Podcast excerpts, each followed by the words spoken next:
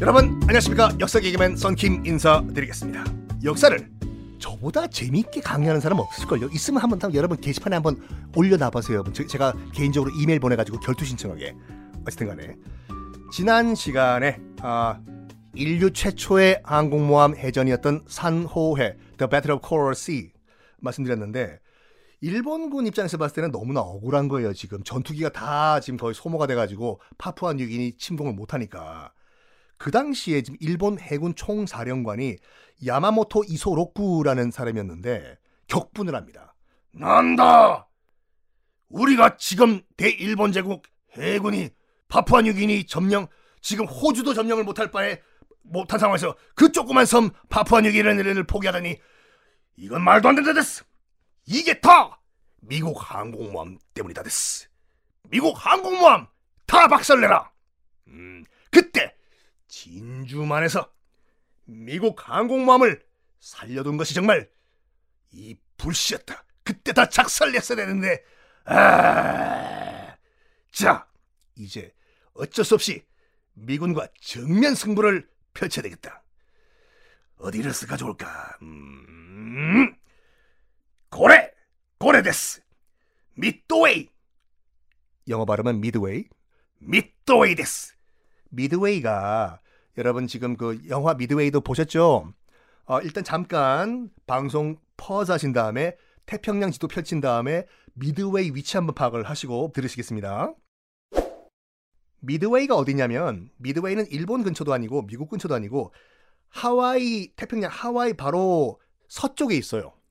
이 미드웨이를 점령하면 일본이 어떻게 생각하냐면 미드웨이를 점령하면은 바로 옆에 있는 하와이까지 점령할 수가 있고 하와이를 점령을 하면은 하와이를 점령하면은 미군도 미국도 어쩔 수 없이 협상 테이블에 나올 것이다. 바로 코앞이니까 하와이에서 발진하면 바로 샌프란시스코, LA까지 가니까요. 그렇게 생각을 한 거예요. 그 야마모토 이소로쿠가 어떻게 생각하냐면 조금 멀지만 일본 본토에서 하와이 옆에 있는 여기 요 섬, 여기 요 この 미드웨이를 일본 땅으로 만들고 그 다음에 이 미드웨이를 바탕으로 바로 옆에 있는 하와이를 찍고 그 다음에 미국 본토로 들어갈 것이다. 하! 그러면은 미국도 협상 테이블에 나올 것이다. 그렇게 얘기를 하는데 이 미드웨이 해전 태평양 전쟁의 분기점이에요. 뭐 여러분 결론은 다 아시겠지만 이 미드웨이 해전에서 일본 해군이 완전 삐 박살이 나버리거든요. 여기서부터 이제 일본은 패전, 패전, 패전, 패전 밀리고 밀리고 밀리고 밀리고 일본 본토까지 이제 가게 되는데 미드웨이 해전이 왜 태평양 전쟁의 하이라이트고 결정적 승부처인지 지금부터 말씀을 드리겠습니다. 어, 미국 측에서도 산호해 해전 끝난 다음에 분명히 또 일본이 추가 공격을 할 것이라고 생각을 했어요. Hey, James. Hey, what's up, Frank? 어, next 공격 어디일 것 같나? 음, 내가 봤을 때는 저기 저 남쪽 말레이시아 이쪽 같아요. 왜냐면 싱가포르까지는 일본이 먹었기 때문에 말레이시아 아깝잖아요. 갑자기 또 이탈리아 말이 왜 나오냐? 어쨌든 간에 저 말레이시아나 저 완전 보르네오 섬 저쪽을 공격할 것 같아요. 아, 내 생각도 그래. 음. 근데 여기서 영국 정보 당국은 또 미국에게 무슨 advice를 하냐면 노노노노노노 완전 저 밑에 우리 어, 영국이 점령하고 있는 슈리랑카와 남부 인도 쪽을 공격할 것 같아요. 생각해봐요. 지도상 봤을 때 싱가포르 먹고 말레이시아 먹고 싱가포르 먹고 스리랑카 인도까지 오는 게 logical 음, 논리적 아니에요? 그러니까 자기들도 지금 헷갈려 죽겠는 거 지금요. 아 다음 공격 장소가 어디냐고 어디냐고 여기서 일본군 통신문을 미국이 감청을 해요. 뚜뚜뚜뚜뚜뚜뚜뚜뚜뚜 어떻게 그 암호 암호를 풀었냐면 일본이 AF를 공략할 것이다. 라는 것까지는 암호를 풀어요. AF. AF? 아산 포항인가? 그 당시 이제 거기 미 태평양 함대 제독 이름이 니미츠 제독이었거든요. 뭐 우리 니미츠 항공모함도 그 사람 이름 딴 거죠. 니미츠 제독이 아, 이 AF가 어디지? AF, AF, AF. 동남아인가? 인도인가? 슈릴랑카인가? 어디지? 고민을 하고 있는데 그 당시 이제 어, 로슈포르 중령이라는 그 해군 장교가 등장을 합니다.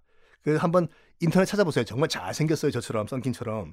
그 로슈포르 중령이라는 사람이 그 니미츠 제동한테 다가와서 이런 말을 해요.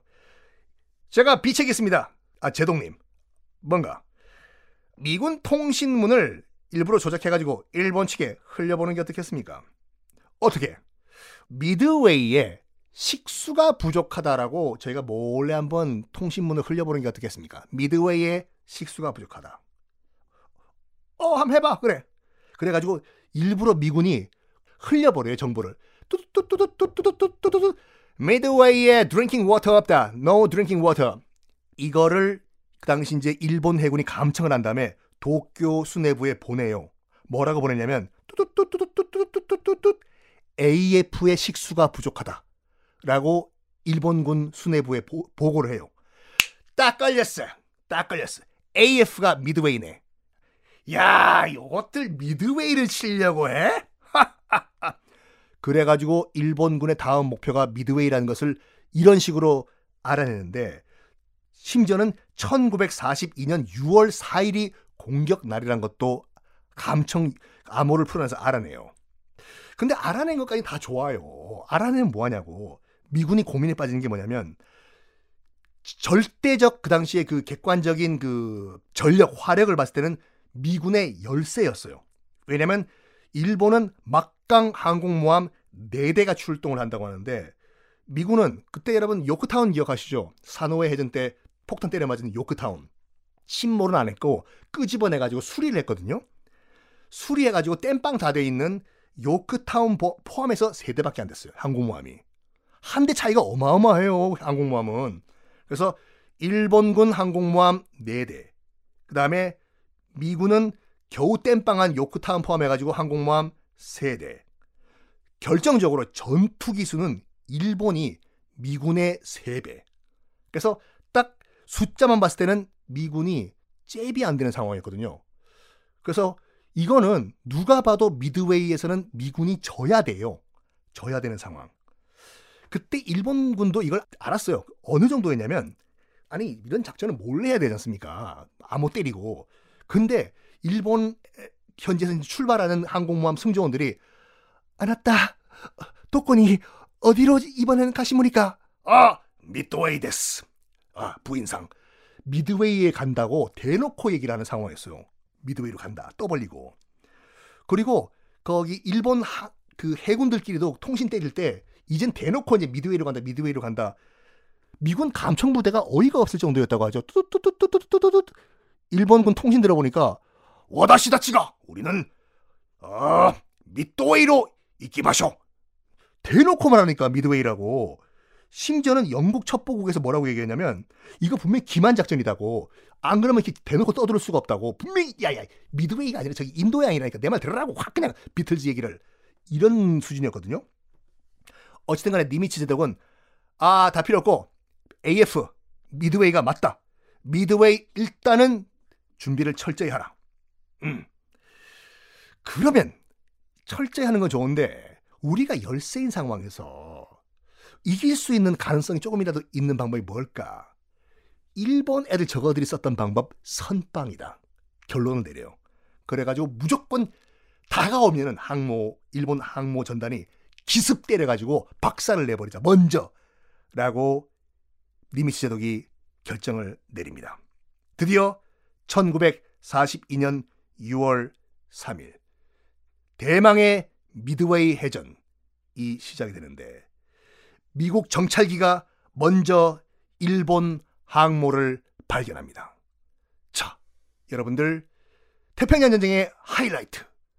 미드웨이 해전은 어떻게 해서 열세인 미 해군이 이렇게 막강 전력의 일본 항모 군단을 작살냈는지 다음 시간에 자세히 설명드리고 그 전에 영화 미드웨이 한번 보고 오시면은 더 머릿속에 쏙쏙 들어올 거예요. 다음 시간에 미드웨이에서 만나요.